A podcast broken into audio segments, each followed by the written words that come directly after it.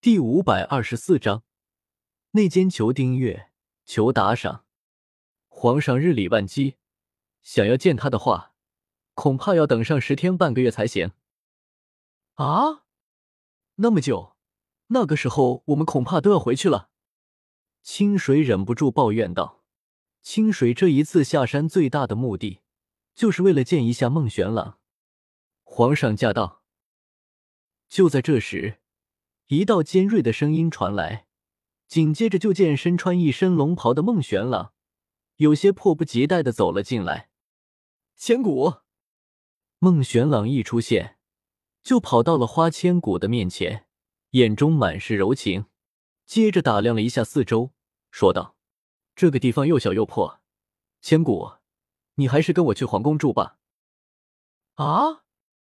花千骨被孟玄朗炙热的眼神。盯得有些尴尬，向萧协投去了求助的目光。去皇宫就不必了，再怎么说，我们这一次也是出来历练的。萧协往前走了一步，将花千骨挡在了自己身后，淡淡道：“对啊，朗哥哥，我们是出来历练的，还是不要去皇宫的好。”花千骨听到萧协的话，连忙出声应和。孟玄朗眉头一皱。走到一旁东方玉清的身旁，小声说道：“你快帮我劝劝千古师妹，让她跟我回去住啊。”东方玉清听到孟玄朗的话，脸色一僵。不过既然孟玄朗都这么说了，他这个当臣子的也不好当面拒绝，出声说道：“皇上刚才说的对，这皇宫又大又好，住着肯定舒服。”嗯，孟玄朗闻言。满意的点了点头，不过还不等他高兴，东方玉清又接着说道：“不过皇上，如果千古他们是来游山玩水的，那么住皇宫就有些不妥了。要知道养尊处优是历练的一大敌啊。”你，孟玄朗听完东方玉清的话，差点没被气死。有这么拆皇帝台的臣子吗？孟玄朗想了想，反驳道：“如此一来。”千古他们就更要住皇宫了。要知道，历练就是为了磨练他们的意志。皇宫里锦衣玉食，正好方便磨练他们的意志。啊！东方玉清听到孟玄朗这种言论，顿时一阵无语。一旁的清水听到孟玄朗的话，却是连连点头。只要能够住在皇宫，他就能天天见到孟玄朗了。清水连忙拉着花千骨的手说道：“千骨，我们就住在皇宫吧。我也想去皇宫看看。”尹上飘他们听到清水的话，也点头赞同道：“萧大哥，我也觉得住皇宫不错，要不我们就住皇宫吧。”倪漫天拉着萧邪的手说道：“对于倪漫天来说，不管花千骨是住在学士府，还是住在皇宫。”对他来说都是好事一件，只要东方玉清或者孟玄朗两人之中任何一个将花千骨给娶回家，他就有机会和萧邪在一起了。萧邪闻言，看了一眼脸色越发难看的洛十一，笑道：“我觉得我们两个地方都住不了。”萧邪话落，就见洛十一一脸严肃的走出来，呵斥道：“住什么皇宫？你们真以为自己出来郊游的？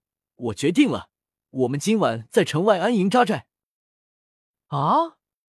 听到洛十一的话，倪漫天他们全都惊呼了出来。这么一来，连学士府都没得住了。花千骨和萧邪两人闻言，倒是相视一笑。萧邪他们一行人在洛十一的带领下，很快在城外支好了帐篷。孟玄朗和东方玉清原本还准备赖在这里。不过被洛十一直接赶回去了，否则那些保护他们的士兵就多达数百位，这还算什么历练啊？当夜深人静之时，当所有人都进入了梦乡，影上飘鬼鬼祟祟的，在洛十一设下的结界上打开了一个缺口，将一张传递消息的符纸传了出去。根据他的旁敲侧击，他发现倪漫天的身上很有可能带着流光琴。流光琴作为长留至宝，平时都是放在绝情殿之中，由白子画看守，就是杀阡陌也别想碰到。不过这一次下山，白子画很有可能将流光琴交给了倪漫天来保命，这种千载难逢的机会可不能错过。而且，就算倪漫天身上没有流光琴，倪漫天这些人可都是长留的天才弟子，杀了他们，可是相当于断了长留的未来。在尹上飘的通知下，一群七杀徒众很快便通过结界的缺口冲了进来。根据尹上飘的示意，他们直接摸入了倪漫天他们所在的帐篷。